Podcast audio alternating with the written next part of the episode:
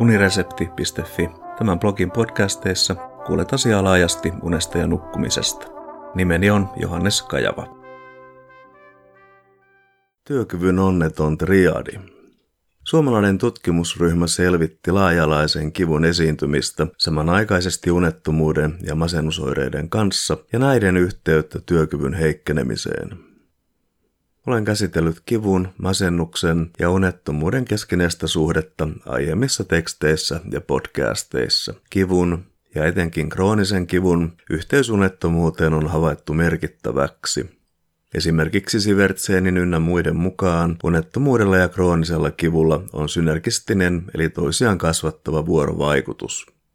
Nyt käsillä olevassa tutkimuksessa Mirandan ynnä muiden tulokset osoittivat, että laaja-alainen kipu samanaikaisen unettomuuden ja masennuksen kanssa oli suoraviivaisesti ja voimakkaasti yhteydessä työkyvyn heikkenemiseen, terveyspalvelujen käyttöön ja sairauspoissaoloihin – Riskit kasvoivat moninkertaisiksi oireiden määrän lisääntyessä.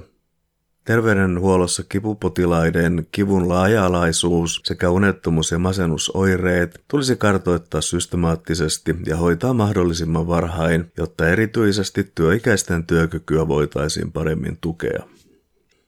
Erässä aikaisemmassa tutkimuksessa havaittiin, että muihin Euroopan maihin verrattuna Suomessa sairauspoissaoloja on kivun vuoksi jopa kolme kertaa niin paljon kuin Ruotsissa ja Isossa Britanniassa.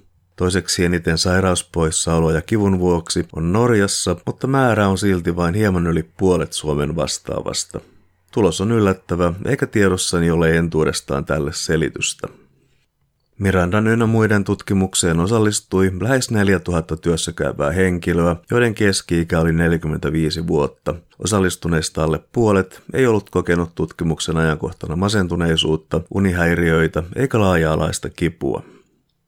Laaja-alaista kipua, jolla tarkoitetaan niin sanottua monen paikan kipua, esimerkiksi niskahartiaseudulla ja alaselässä samanaikaisesti, oli joka kolmannella. Uniongelmia esiintyi lähes kolmanneksella ja masennusoireita joka viidennellä. Kahta näistä oireista kertoi kokevansa joka kuudes työssä käyvä.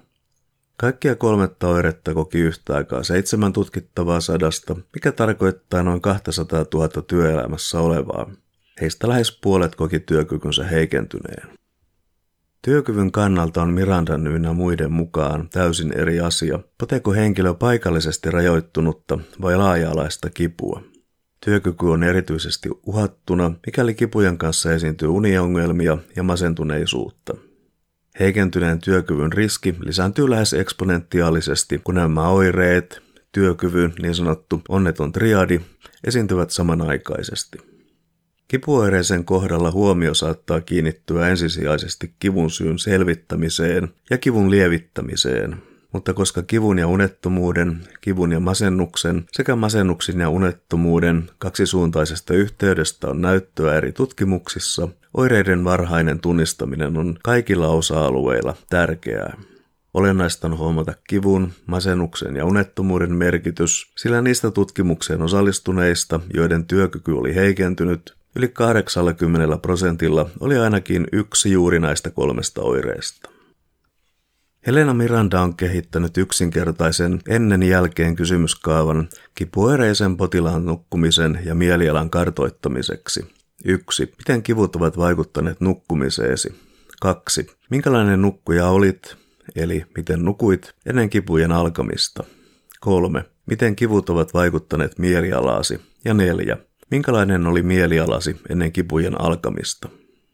Lisäksi kivusta valittavilta kysytään kipualueiden lukumäärä. Yhteenvetona hoito on tarvittaessa syytä kohdistaa alusta alkaen kaikkiin osa-alueisiin. Lisäksi sosiaalisilla tekijöillä on suuri merkitys. Esimerkiksi työnantajan ja työpaikan asenteet ja toimintakulttuuri voivat merkittävästi vaikuttaa työkyvyn muutoksen suuntaan. Kiitos kuuntelemisesta ja mikäli pidit jutusta, linkkaa se unesta ja nukkumisesta kiinnostuneille.